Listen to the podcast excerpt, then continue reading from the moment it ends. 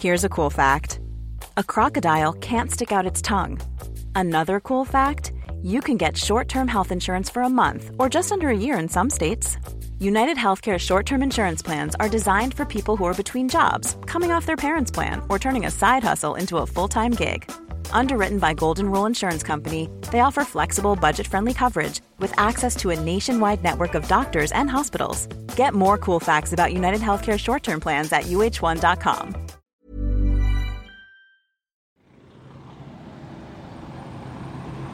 I'm here in Lower Manhattan, outside the courthouse for the Southern District of New York. Stevie Hertz is one of The Economist's US correspondents, and she's one of the journalists who's been jostling to get into court. And there's a bunch of press here, there's some camera crews, there's lots of cameramen. They are there for what is perhaps the biggest event in the history of crypto the trial of Sam Bankman Fried, or SBF as he's known. He was once the Wunderkind of crypto. He was the golden boy. He was the head of FTX, but now he's on trial for seven criminal counts of security fraud and money laundering. He's pled not guilty to all the counts, but if he's convicted, he could get what would essentially be a life sentence in prison. It's not the first time this courthouse has seen a high profile trial. It's where E. Jean Carroll versus Trump, where those civil suits happened. It's where Bob Menendez, the US Senator, was arraigned. But one of the things it's most famous for is financial crime. So the junk bond king Michael Milken had his trial here. Bernie Madoff, the Ponzi king, had his trial here. Even Martha Stewart had her insider trading trial in this courthouse. Every day of the trial, SBF is transported to the courthouse from a jail across the East River in Brooklyn that is notorious for its uncomfortable conditions. Sam Bankman Fried is famously a vegan, and he said he's been surviving on bread, peanut butter, and water because the jail isn't providing any other vegan food. And his appearance has changed too. In court today, he had lost his famous mop of curly hair. It was now close cropped. Apparently, one of the other detainees had cut his hair for him. He was in a suit rather than his normal shorts. All of this is a far cry from the life of luxury that he was living in the Bahamas less than a year ago when he was first arrested. Today, we hear from the man who was there to chart his downfall.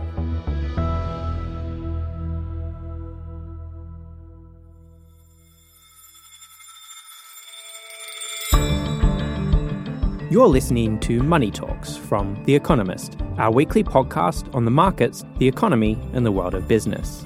In London, I'm Tom Lee Devlin. In Singapore, I'm Mike Bird. In Eau Claire, Wisconsin, I'm Alice Fulwood. And today, the first of two shows asking what the future is for crypto. This week, we speak to Michael Lewis, the author of Moneyball, The Big Short, and now a new book following the rise and fall of Sam Bankman Fried. First, Michael tells us some of the problems SBF was trying to solve and some of the solutions he came up with. The idea of paying Donald Trump not to run for president, or the idea of paying off the Bahamas national debt. Then, we hear what life was like for those living with the crypto billionaire. The only other person I've been with where so much wild shit happens when you're with him is Kanye. And finally, what's next for Michael Lewis? I handed in a script to Apple for a drama where I run the show.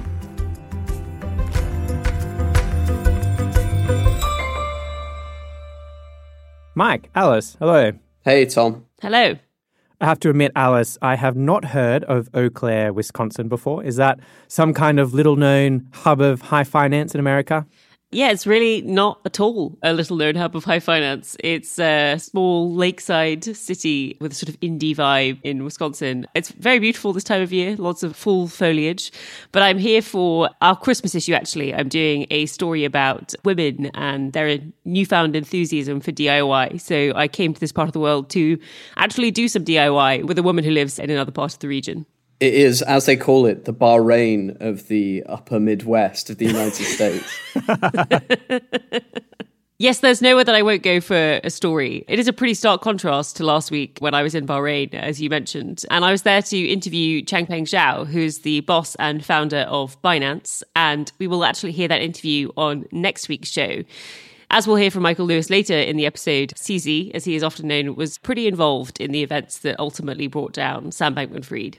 I'm really looking forward to what he's got to say. Caroline Ellison, SBF's ex girlfriend, who ran Alameda, his hedge fund business, has testified that one of SBF's main priorities was getting regulators to crack down on Binance.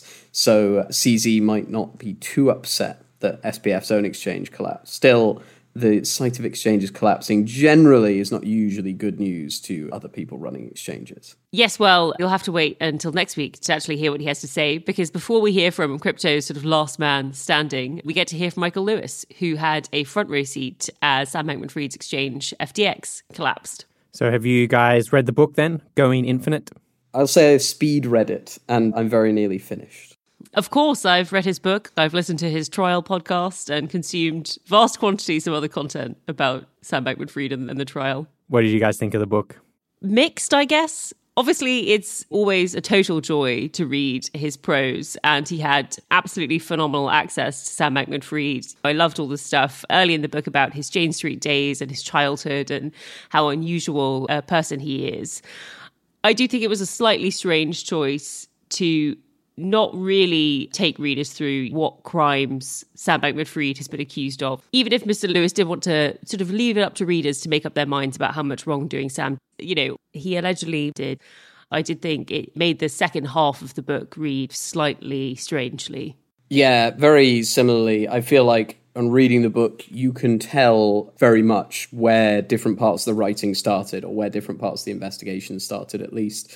This does not read like a book that started with there's been this potential fraud. Here's the backstory to that. You can feel the fact that this really was in the works when the book was already considerably reported. It reads more like this exploration of a precocious young billionaire that then gets derailed rather than the question of the trial that we're obviously preoccupied with at the moment.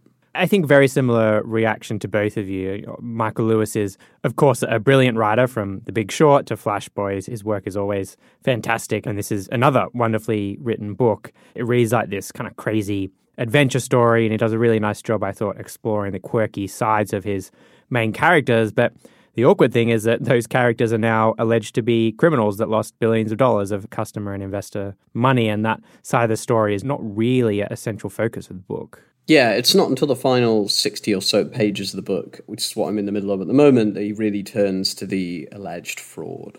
Well, to explain why he tackled the subject the way he did, and to give us some greater insight into Sam Bankman Fried, or Sam, as Michael Lewis calls him in the book, I brought the author into the hot box that is our London studio.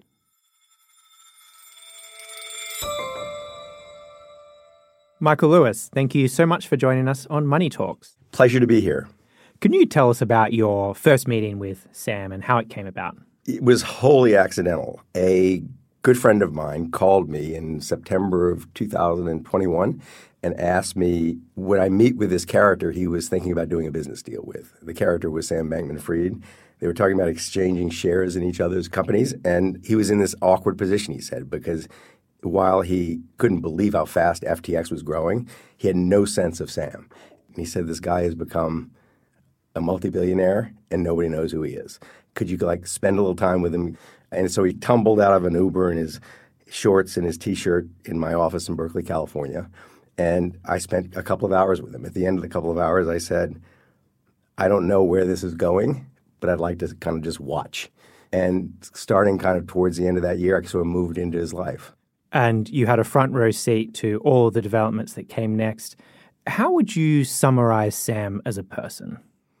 Complicated. The first impression he gave me, he was really like one of these characters from Moneyball, but instead of using probabilistic judgments to evaluate baseball players, he was using it for every decision in his life, including like whether to have children and making these expected value calculations.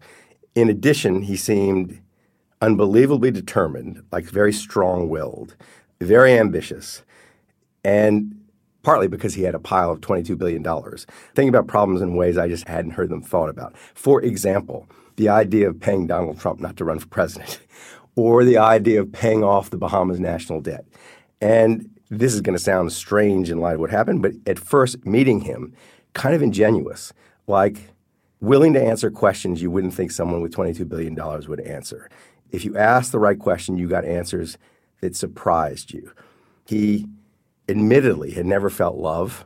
He never really felt pride. He said there was this range of feeling he heard about from other people that he himself didn't experience.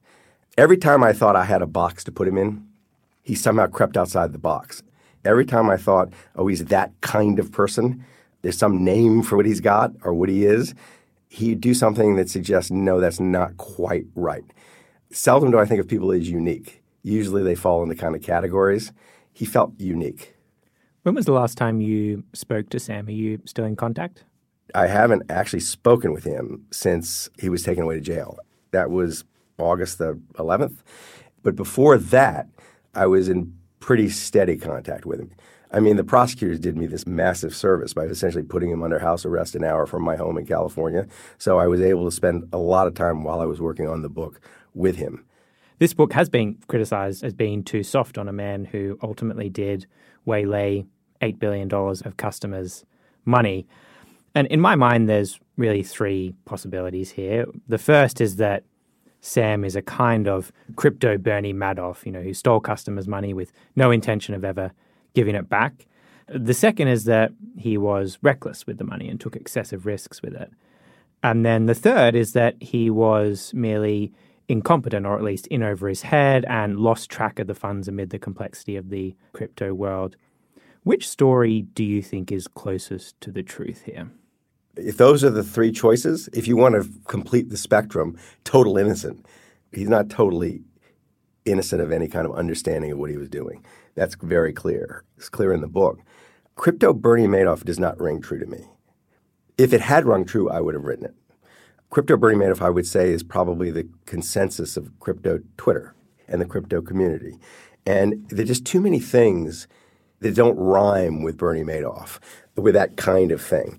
Like, for example, if FTX was all along this diabolical plot to separate customers from their money, why was he so reluctant to actually even start FTX? Like, it's an accident. Second, every time I raise this, people say, oh, that doesn't matter. But I think it does matter. With Bernie Madoff, the money was gone. There wasn't a business. I mean, in the case of FTX, there was a real business. The third thing, again, peculiar, and may not find its way into the courtroom, but it looks like there's a fair chance like the money's there. Like the bankruptcy people have said that there are $8.6 billion in customer deposits missing. They've found, as of June, $7.3 billion in liquid assets, and they said they thought they were going to continue to find more. And I think it's literally found, like an Easter egg hunt, like $300 million on that crypto exchange and $200 million in that bank account. Let me put it this way if anybody was capable of not paying too much attention to the fact that he had $10 billion of customer money in the wrong place, it was him. It's just messier than, oh, he's just Bernie Madoff. Which is not to say he's not guilty. How I feel about it is a little different from how maybe the law will come down on it. My feeling is not so much anger as sadness. It's like, it's such a pity. Had there been some regulatory mechanism, some grown up who had some control, some actual regulator in their lives, it was wholly unnecessary. So, I mean, I think it's fair to say from what you discussed then that you don't think Sam intended to steal the money? I don't know. I don't. Intend is a funny thing. So I don't have a strong view there. What I have is sort of like the most complete story I could compile, having been very close to it, and leaving that question up to the reader of what this person might have intended. Legally speaking, though, I suppose even if he didn't intend to steal the money, right. he doesn't need to have intended to steal the money to have defrauded his customers. He just needs to have lied to them about what he was. Oh yeah, I don't. Want, I'd be shocked if he didn't go to jail. Do you think he deserves to go to jail? Feels like a waste to send him to jail. Some sort of punishment seems in order, but I tell you, it's very Sam Bankman Fried if the judge comes and puts him in jail for life and then everybody gets their money back. That's what we might be looking at. Do I think he should go to jail for 120 years? That seems excessive. But who am I to say? Why do you say it would be very Sam Bankman Fried? There's a darkly comic dimension to everything that happens to him and everything he does. It's not pure comedy, it's not just funny, but it's sort of funny. And there's this way of how everything just gets a little screwed up when he touches it. sometimes in very interesting ways. Someone said to me while I was working on the book, it was someone who spent a lot of time with celebrities, was in Sam's life for some reason or other. And he said, The only other person I've been with where so much wild shit happens when you're with him is Kanye. He says you attach yourself to Kanye and you just know wild stuff you've never seen before is going to happen. And it's the same as true with Sam. It's just like bizarre original situation after bizarre original situation. Why do you think Sam granted you such intimate access to his life? I think it changed slightly over time, but I think the original reason was I mean, it's bizarre in retrospect, but you remember that this is a person whose competitive advantage was trust. He was becoming the trusted person in crypto. And they were the business that were seeking regulation, seeking licenses, seeking to be inside of countries rather than kind of stateless. And the holy grail was get regulated in the United States and be allowed to trade Bitcoin futures and other products in the United States. And I think he thought that it would earn him credibility with regulators if I wrote a book about him. I think as time went on, this happens with all my subjects. I mean, I was with him for, what is it? I mean, a year and a half, kind of, and with him a lot and with, around him a lot.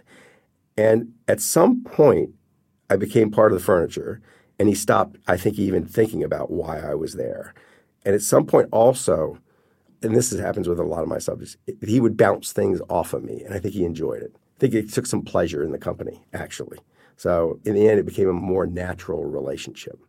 And on that point of relationship between the two of you, so your description of Sam's inner circle, many of whom are testifying against him now, is often, I think, harsher than your treatment of Sam in the book. For example, Caroline Ellison, who's his ex girlfriend and led Alameda Research, often from my reading the book, comes across as clingy and, and frankly, a bit juvenile. Can I stop you right there? Because this is interesting.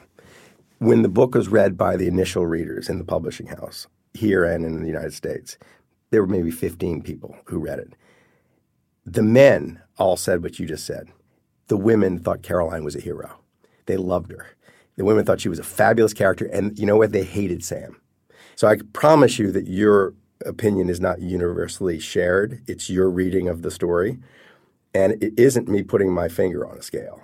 I didn't think my depiction of Caroline was harsher than my depiction of Sam. The depiction of Sam probably only looks less harsh because you think of him as Bernie Madoff. It's compared to this mental model that you have in your head. I think that they're pretty similar depictions. Like the spirit in which I wrote about him are pretty similar. I suppose the essence of my question really is do you worry that you got too close to your subject? No. I always get this close to the subjects. So I don't really know how you can write about people unless you get to know them. What's the alternative? Is to write about people you don't know. The problem for the writer is when they sit down, do they have something in their head that's going to prevent them from painting the clearest portrait they can of the person they came to know?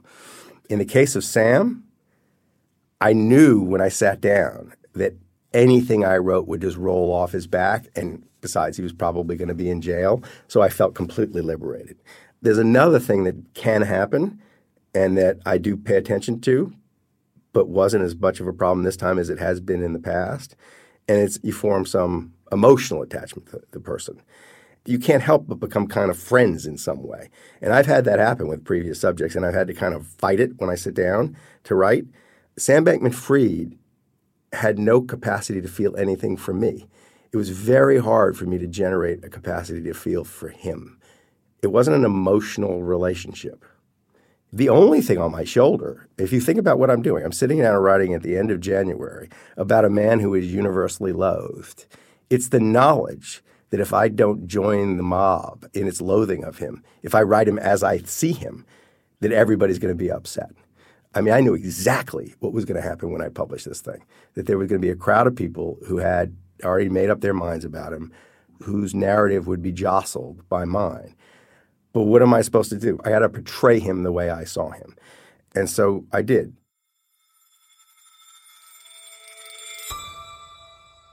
So, Alice, Mike, that's the first half of the interview.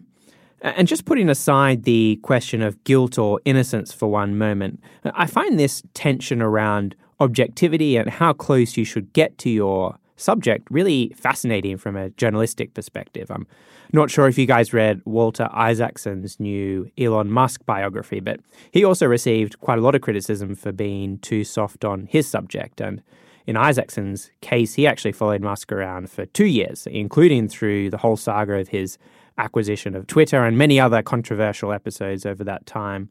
And on the one hand, I think getting close to your subject is obviously essential for writing an insightful biography, but perhaps there is a risk that you start to be drawn a little too closely into that person's perspective on events and can end up in this position of trying to almost defend them yeah, I think that's a really interesting question to think about. And I guess if we as readers want these deeply reported biographies where people spend hours and hours and hours with their subjects, then there's always a risk, I guess, that they might come to kind of like them. And I don't really know how you resolve that as a human being interacting with another human being. The bit that I found most interesting so far is if we think about the scenarios Michael discussed, so he's maybe innocent, reckless, or the second coming of Madoff, a lot of the testimony from the courtroom falls between those latter two points. So far, obviously, it's only the prosecution that has made its case. But if you believe the witnesses they have brought, that's Gary Wang, Nishad Singh, and Caroline Ellison, who are all former FTX or Alameda employees, Sam did know for a long time that there was not enough money left in Alameda to pay FTX customers back if they all came at once. Caroline said he knew that when she paid back some loans that Alameda had taken out in June 2022, that there would not be enough money left to pay out customers. The others have testified that at various other points he was definitely aware. Nishad actually describes having this conversation with him about it in September 2022 after he realized the depth of the issues at Alameda. And it sounded like he was pretty devastated. He said that he felt like five years of blood, sweat, and tears from me and so many employees striving towards something that I thought was beautiful, a force for good, had turned out to be so evil. Of course, SBF's defense team is yet to lay out its version of events, so that narrative could change pretty dramatically in the coming weeks.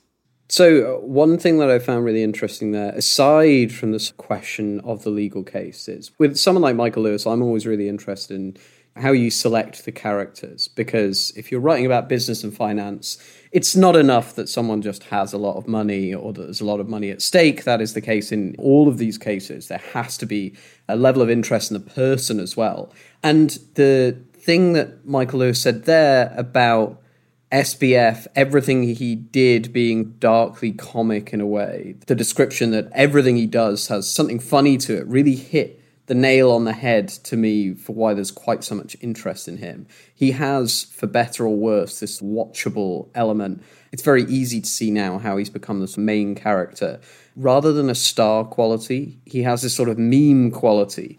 And I think we can basically say that when this book came out, for sure, there was always going to be some group of people that, because of that meme quality, was not going to be happy with the way his portrayal ended up. So, listening to that, I do understand a bit better, I think, where Michael Lewis is coming from on all of this. After the break, we'll hear about the role CZ may have played in Sam Bankman Fried's downfall, and whether Michael Lewis worries that his sympathetic portrayal of SBF may come back to bite him. But before that, we have an important update. As regular listeners will know, we're launching Economist Podcast Plus on October 24th, which means you'll need to be a subscriber to continue listening every week. If you are already a subscriber to The Economist in print or digital form, or you've subscribed to Economist Podcasts Plus, thank you very much. If you listen on Apple Podcasts or Spotify, you will need to link your Economist subscription to your podcast app to unlock all of our shows. To help you do that, we will publish an extra mini episode alongside our regular episode next week. It's a short welcome to the world of Economist Podcast Plus. That preview episode is the first of our podcasts that will be locked, which means it will be behind the paywall. Simply click on the episode and you'll be directed to enter your Economist account details to log in and hear it. Once you've done that, you are all set. You only need to do this once, and all shows will be unlocked for good. You'll be free to follow any or all of our podcasts. Sit back and enjoy. If you don't use Apple or Spotify, go to the FAQ page in the show notes for details on how to access Economist Podcasts Plus on your preferred podcast app. And if you're worried that you'll forget any of this, well, don't worry. Just look out for an email from The Economist that will cover everything. You'll still be able to listen to next week's Money Talks without linking your account, but you will have to make sure you go through the linking process if you want to carry on listening after that. Thousands of you have already signed up to Economist Podcasts Plus, and we're delighted you'll be joining us. Don't worry if you haven't signed up yet. There's still time to take advantage of a special offer, which has been extended to the end of October. It's just £2, dollars, or euros a month, that's half price, if you take out an annual subscription. To find it, click the link in the show notes or just search Economist Podcasts.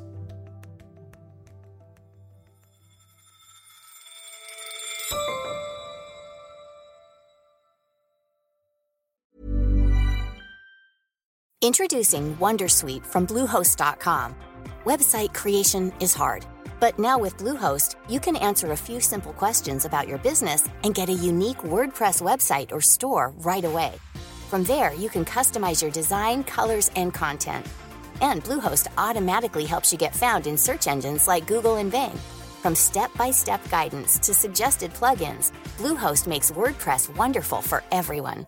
Go to bluehost.com/wondersuite.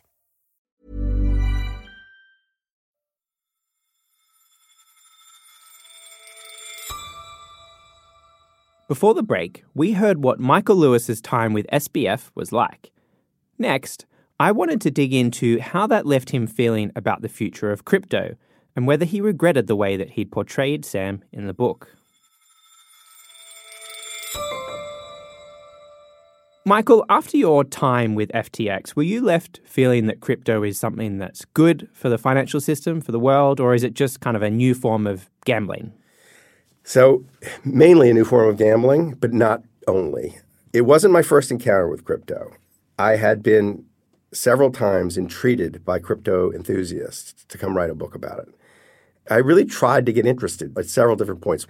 And each time I felt like I was hearing about a solution looking for a problem, and they hadn't figured out what it was for. And each time the story slightly changed in the very beginning, it really was being sold as, oh, this is going to replace the dollar. This is going to replace fiat currency as a means of exchange. Then it became an uncorrelated asset. That was obviously not uncorrelated. It moved up and down with everything else. And it became, it was the new gold. So it always felt unpersuasive to me as a story. And the people behind it always felt like they were just talking their own book. Like, write a book about crypto so crypto goes up. But that doesn't mean there's nothing there.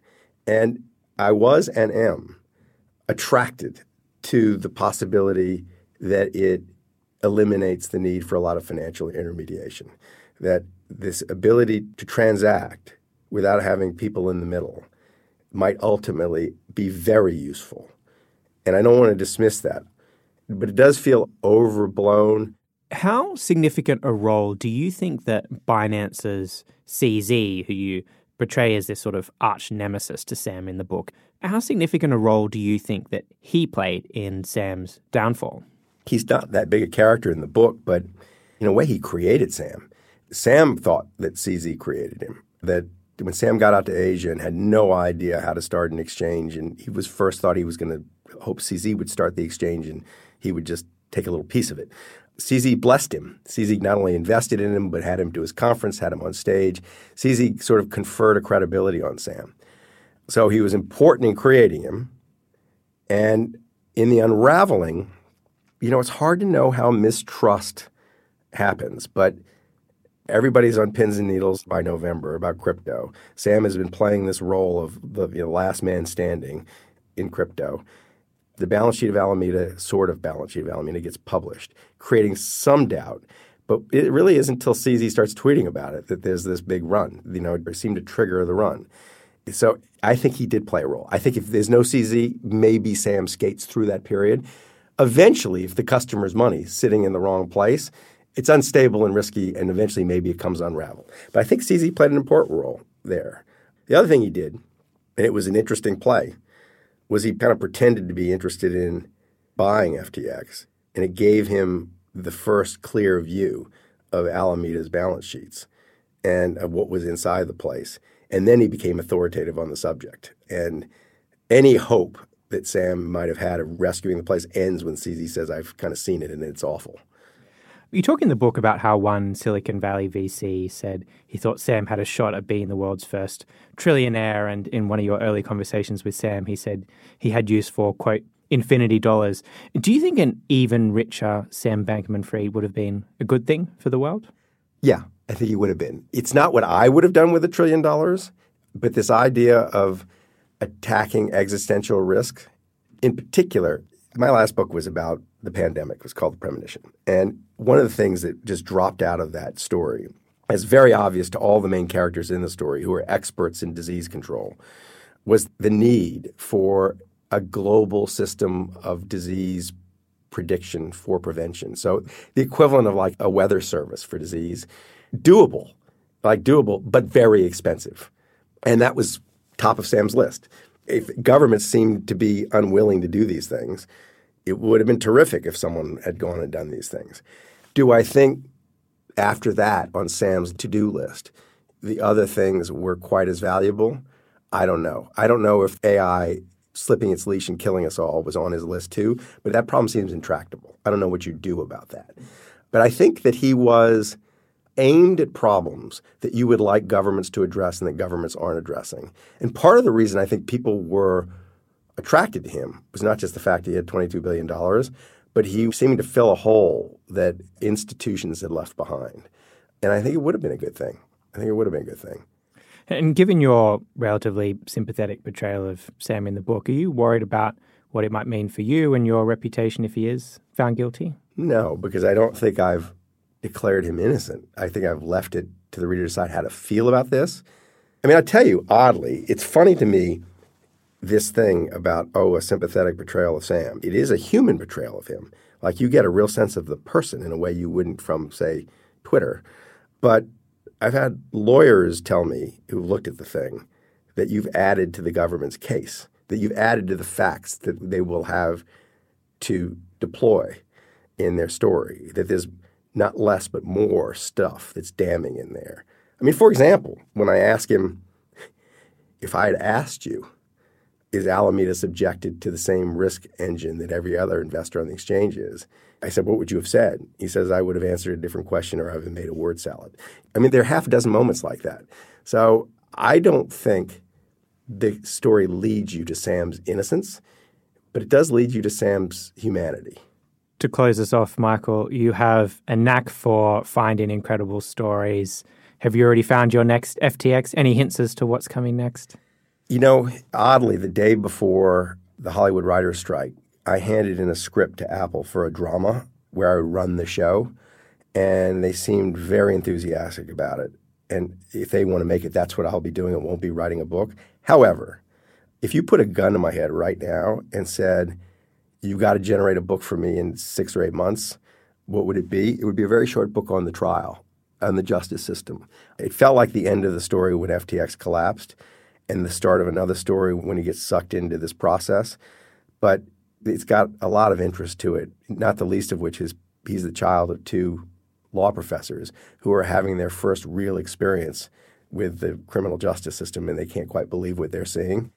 Michael Lewis, thank you so much for your time. Thanks for melting me in your studio. Sorry. So, Alice, Mike, what did you think of that?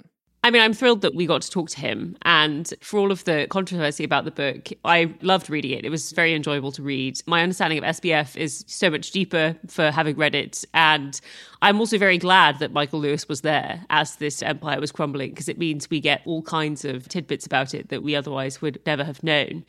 I think the impression I get from having listened to Michael is that he seems much more ambivalent about Sam's. Uh, alleged wrongdoing than the impression that I got from the book. And perhaps that's because he's now actually being asked the question over and over again that he wanted to leave readers with, which is what do you think he did wrong and how bad was it? And he wanted to leave that to readers to make up their own minds. But now that he's on book tour, he's being asked that question by everyone. Yeah. I mean, on the one hand, it's just a great story. Whether you're interested in the sort of revenge of the nerds element, the crypto industry generally, the legality or illegality, the philosophy that SBF had or has. It's sort of got all of these things, and so it's inherently interesting. The bigger story to me, I think the book sort of raises more questions for than it resolves. And that's partly about this media relationship with SBF and the whirlwind of publicity that ended up creating him as a character. There's a really interesting bit in the book about Forbes and how he was partly elevated to this ridiculous level by putting him on the rich list and talking about how rapidly his wealth had grown. Obviously, we know now that that was at least to some extent questionable. And, you know, we had Sam Bankman-Fried on Money Talks, and I think if we'd had him on during this crypto crash in 2022, we would have been pleased to do that. And I think the media as a whole sort of contributed to that rise in a way that we probably need to think about, and the media in general, the financial media probably needs to think about. Michael Lewis is definitely right on at least one thing that one of the important things here was trust and who had trust and who sort of facilitated that. So, I, yeah, I think on some of these issues, just sometimes, not all the time, the media has a difficulty in balancing hype and newsworthiness and skepticism in sort of appropriate measures. And I think it'll take a long time to say for certain how we did on this one, but it's worth thinking about. The whole story really does seem a bit like a kind of unnecessary tragedy to me. You know, if, if Sam Bankman Fried had simply shut down Alameda after FTX had gained traction, he wouldn't be facing jail time and he'd still be a very rich man. Um, not sure if he made the expected value calculation on that one, but if he did, I think he, he probably underweighted the probability of the kind of downside scenario of losing everything and going to jail. And he had all these big altruistic visions that he talked about using all of his billions of dollars for, like setting up a global warning system for pandemics, for example. And assuming that the talk was genuine, which I think we can because he was already giving a lot of his money away, actually, it, all just seems like a bit of a shame, really. Yeah. So the next time you're in the middle of a lockdown for a horrible infectious disease, you can thank the Southern District of New York for taking away your global warning system for pandemics. well, with that, I think it's time for us to pivot to our stats of the week. Mike, Alice, what have you got for us? Yes, great. I'll go first. My statistic of the week is 88%. This relates to something called pumped storage hydropower, which I've been reading a bit about this week.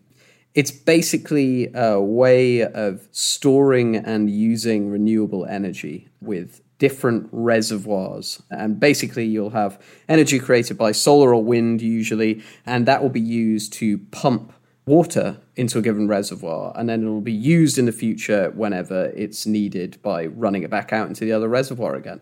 The 88% is the amount of hydropower pumped storage that is currently under construction in China. That's 88% of the world total of this, which I found a pretty astounding figure, even in the context of China's very large investment in its grid recently. Yeah, I was pretty taken aback by that.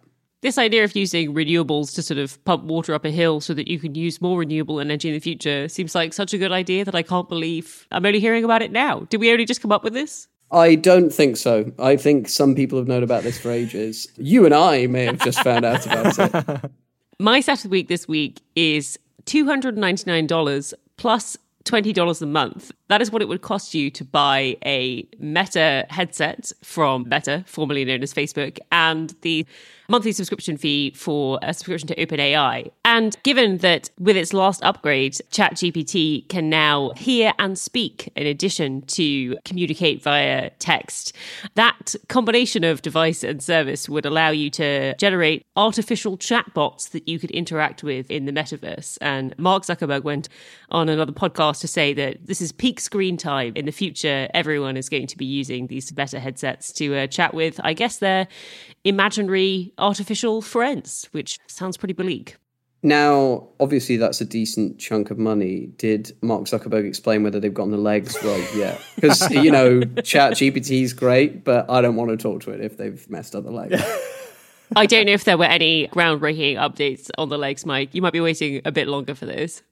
Well, on the topic of rubbish technology, my stat of the week is $3.5 trillion, which is the total economic toll that the Lloyd's insurance market here in London estimates that a widespread cyber attack on the global payment system could have over a five year period. This is based on a scenario where hackers sneak some mischievous code into transaction software, and that then spreads and allows the hackers to siphon off massive amounts of funds, which then grinds the, the global payment system to a halt. And most of that $3.5 trillion cost is not insured, Lloyds reckons. So, in case you felt like you didn't have enough to worry about already today, there's also that. I feel like that even sounds a little low. I think global GDP is something like $100 trillion. Spreading it out over five years, you know, that's only 0.7% of GDP a year, which obviously is a big number. But uh, if you manage to get some sort of massive global attack on payment systems, I think it would be very catastrophic. Well, if you wanted to be more terrified, Alice, I'm sure you'll be pleased to know that that was actually the mid case in their scenario, and, and they think it could be as high as $16 trillion, which is it's a lot of dollars. I think that's a lot over a five year period. There we go. There's my sort of doomsday scenario that I've sniffed out of you. yeah. the, the worst Make case. It worse. Up the ante, yeah. and on that happy note, all that's left to do is thank Michael Lewis. And thank you for listening to Money Talks. Don't forget to subscribe to Economist Podcast Plus. There's more info in the show notes, along with a link to sign up for that special offer. You can always write to us at podcasts at economist.com. Today's show was produced by Dan Asher, Marie Keyworth, and Stevie Hertz. Our sound engineer is Ting Li Lin. And the executive producer is Marguerite Howell. I'm Tom Lee Devlin. I'm Mike Bird. I'm Alice Fulwood. And this is The Economist.